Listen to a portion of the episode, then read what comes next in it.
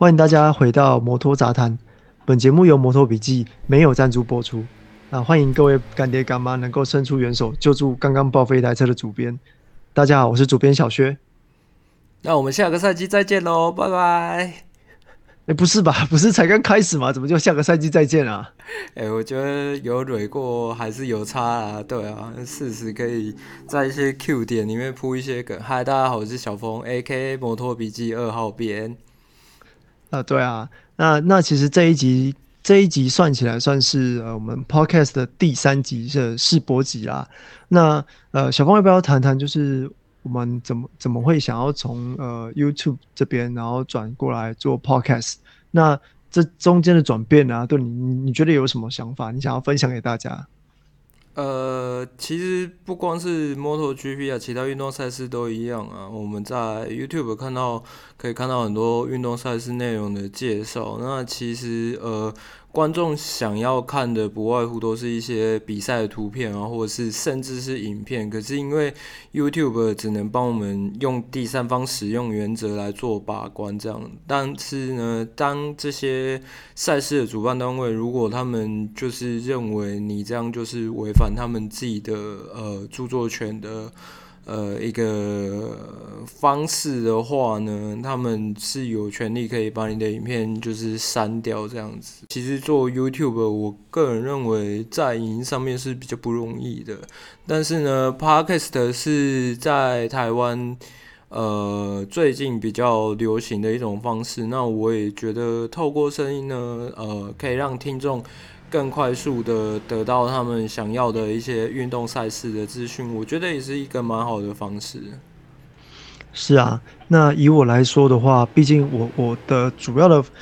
主要的范围就是在翻译新闻嘛。可是以上个赛季来说啊，上个赛季的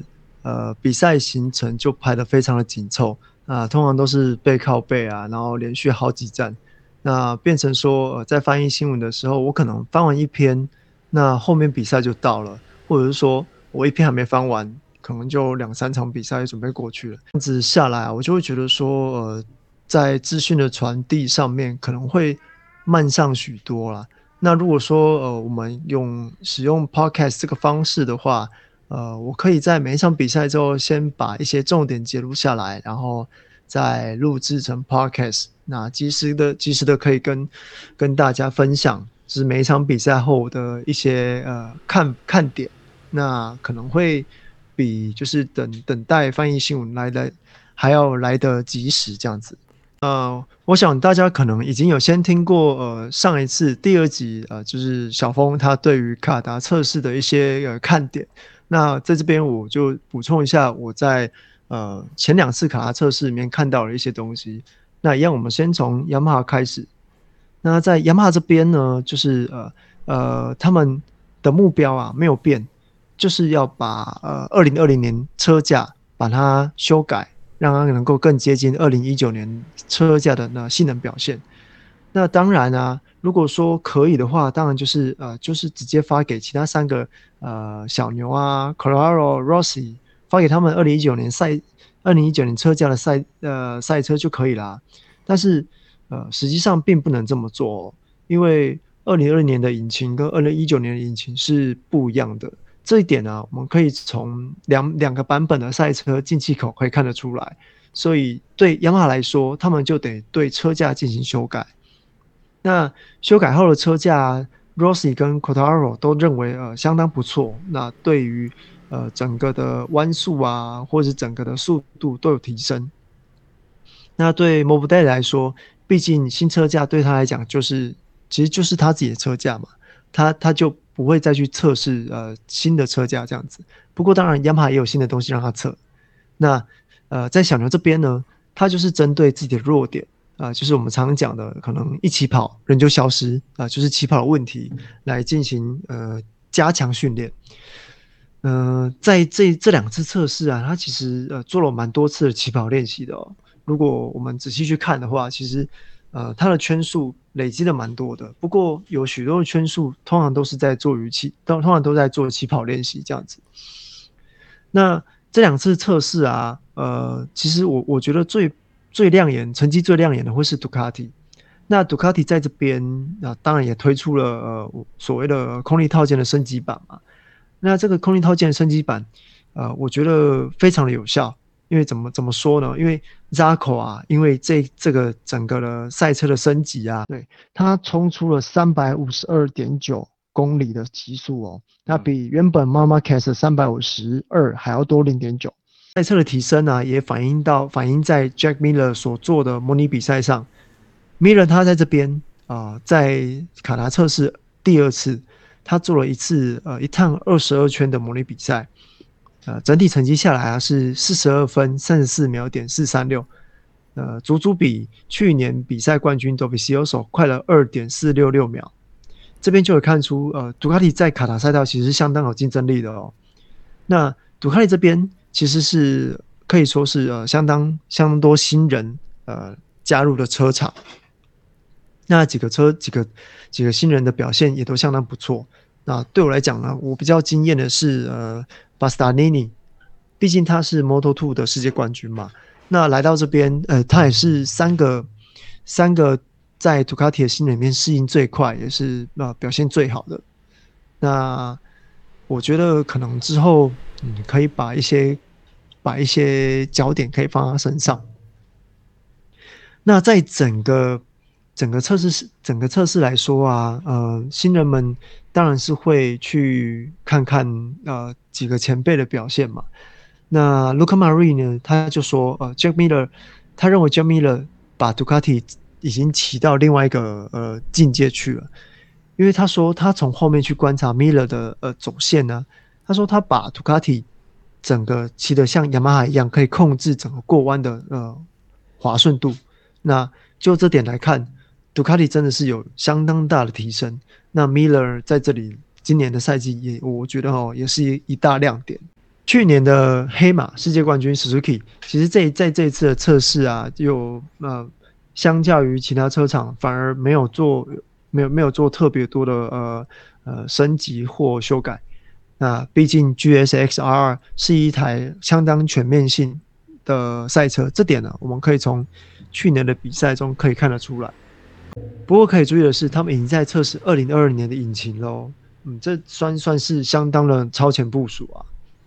其他间车厂都没有在做测试吗？还是他们着重在2021年的赛程而已？目前看起来就是有在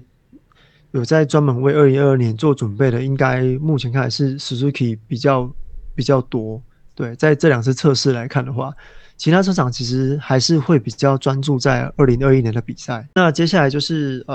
本田的部分，因为前几天的新闻我们知道说 Marquez 他不会出赛卡达站，那将会有 Stephen Braddon 这个测试车手来代班出场这样子。那本田的焦点，我认为啊，在这次测试来讲的话，本田的焦点会是从KTM 转队过来的 Pol Espargaró， 我觉得小一啊，这一次真的是在测试真的是表现的相当好诶，毕竟他是刚转队过来的车手，他还可以成为本田的最速男，真是相当令人敬佩哦。而且他还没有碰到本田比较经典的那种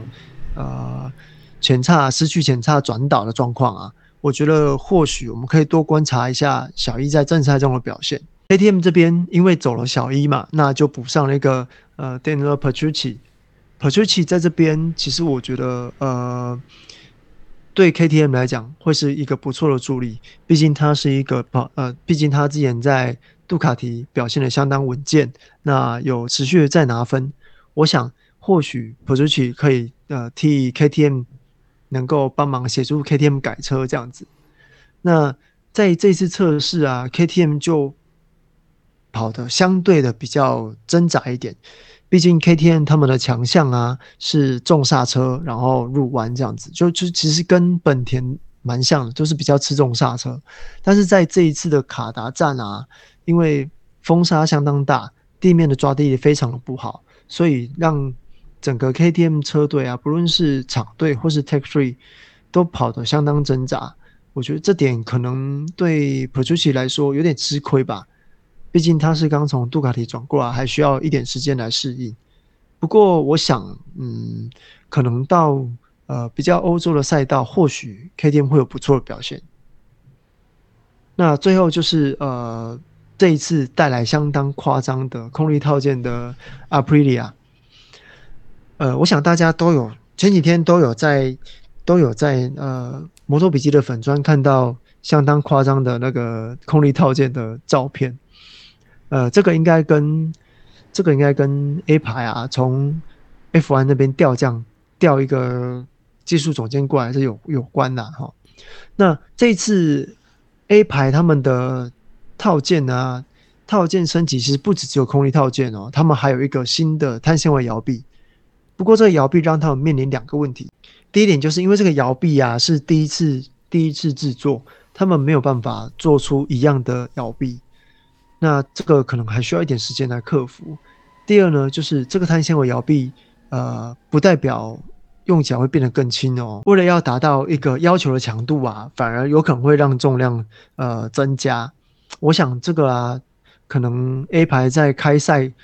之后要特别去想办法去解决。那当然也有就是之前就一直碰到的引擎可靠度的问题啊。我们提到 A 牌，就不得不提到前几天有一个新闻说 ，Andrea Dovizioso 他会在4月的时候到 Aprilia 骑乘 RSGP 来做测试。那不知道小峰你对这个新闻啊有什么看法？Dovi 虽然他没有拿过世界冠军，不过他在现役车手里面也算是前段班的嘛。那11当然是没有话讲。那而且他在 MotoGP 级别待过的车厂也多，有非常多的经验。我相信他如果真的有机会帮 Aprilia 测试的话，对 Aprilia 这间车厂的成长，毕竟他们是2022年就不是独立车队了吗？对、啊、他们明年就会有一个独立的厂队，就是他们的厂队会进来。对啊，如果就他们之后如果变成一个厂队来讲的话，对他们的车辆的开发，我觉得应该会有一个长足的进步吧。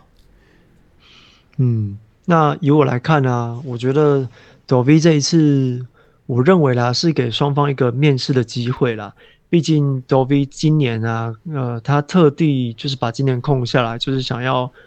找一个比较有竞争力的车厂，那去继续来。争夺世界冠军。那但是我想 Dovi 他应该也有察觉到说明年2022年他可能不会有一个比较有竞争力的车厂。那如果说要继续留在 MotoGP 的话，他势必得要到 Aprilia 这样子。那他可以就这一次4月份的测试来了解到自己对 Aprilia 的熟悉度，或者说他认为 RSGP 有没有这个竞争力。那对 Aprilia 来说呢，他们也可以趁这次机会啊，来衡量看看有没有需要把目前厂队另一位车手 Lorenzo Savadori 来替换掉。毕竟 Savadori 他的状况，不论是身体状况啊，或者说适应状况都不是很好。如果说两方就是 Dovi 跟 Aprilia 都觉得两方都很适合的话，或许有没有机会来一个2021年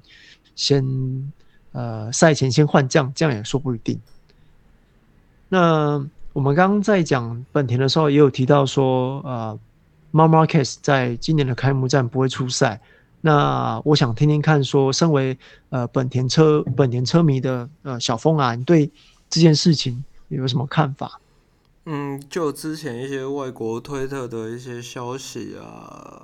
我看他的行程哦，这一次他骑着这个街道版的 RC213V 啊，我不确定是 HRC 出钱的还是他自己出钱进行这个自主的测试啊。不过看他这个测试的赛道啊，最后是选在葡萄牙，我想他或多或少自己心里也知道自己的身体状况怎么样，毕竟就是开过这么多世道，虽然我们都觉得 MotoGP 的车手啊，感觉好像是超人一样，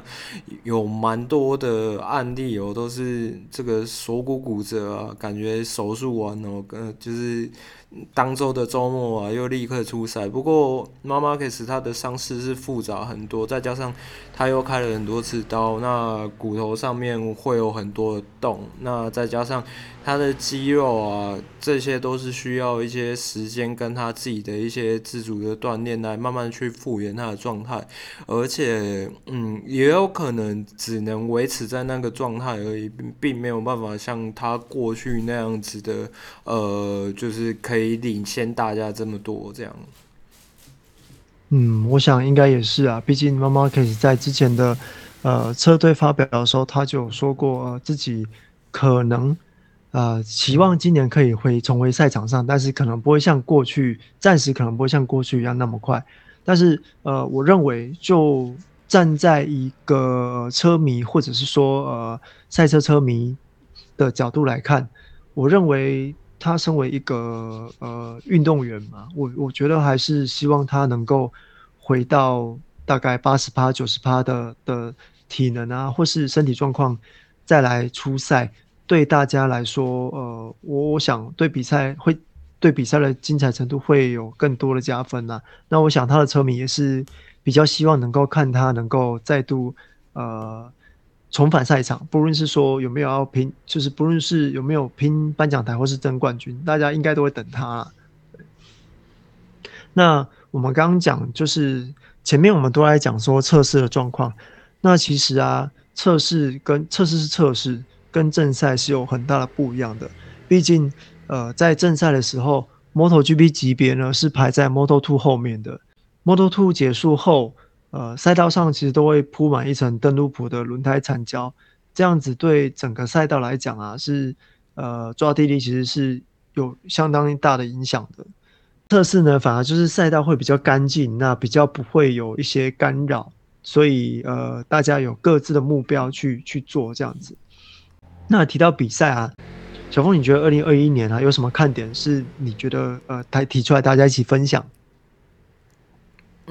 在我们即将发布在 YouTube 的那个影片里面，就是我有稍微提到过，我不知道为什么啦，就是我有一种预感 Jack Miller 今年可能会跑出他的生涯年，然后不过这要取决于说 Ducati 他们有没有解决他们的这个后轮问题啊跟前端的问题来看，然后再来就是刚刚有提到的小一嘛，毕竟他在卡达测试的成绩啊就已经快过于他在 KTM 时期在卡达的排位赛成绩了，我觉得这是足以显示说他在本田的适应的状况是蛮好的，对，大致上是这样子。然后再来就是几个杜卡迪今年的新人都在杜卡迪嘛，所以就是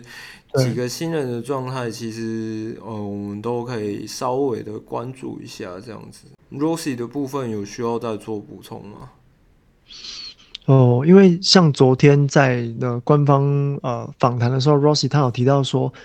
他的目标是再多跑2年嘛。那其实我觉得，他这一番话其实蛮激励了许多赛车迷。毕竟 Rossi 算是赛车场上的常青树嘛。那我觉得，当然他想要多跑2年，这是一个相当激励人心的事情。但不过，我们看的仍然是比赛嘛。我觉得他应该还是会跟之前一样，可能想说，我先跑3-4场来看看，再决定说我们要继续跑这样子啊。那回到我们刚刚讲的，就是2021年赛季的比赛啊，其实我觉得，我前2个想要关注的跟小峰一样，就一样是 Jack Miller。那毕竟他在他在去年还在卫星车队的时候表现就相当的亮眼，有一种快要爆发那种感觉，说不定今年就真的很有可能是他的年，他一个爆发表现的年哦。那第2个当然也是小一啊，毕竟就像他自己说的 ，RS213V 对他来讲是相当适合他的侵略性的骑乘风格。我觉得以他的表现或许是可以让他拼一个分站冠军试试看。那接下来就是三个新人嘛，我觉得新人也是很值得一看的啦，毕竟三个都在杜卡迪嘛，那三个又都是意大利人，或许会有擦出不错的火花。不对，那个后黑马汀是西班牙人嘛，对不对？对对，他是西班牙人，对。那接下来就是KTM， 其实我一直对 KTM， 我是觉得 KTM 表现啊，应该不该只有去年的那种两场分站冠军，然后后面就没有了。自家主场我一直表现的很好。对啊，我觉得他们应该会有更多的表现空间。或许我们今年可以再多看看，对吧？那当然还有 Aprilia 这一家，一直被我念到现在，不知道今年有没有更加进步的一家车厂。其实我一直念他，不是说我真的很讨厌他，是我真的觉得这一家车厂跟大一这个车手真的是相当认真，也相当的拼啊，但是不知道为什么整个展现出来的成绩，就是跟车厂还有车手的感觉就是不太一样。应该是说第一次跟你蕊的时候的我问的问题吧，他们到底是想要找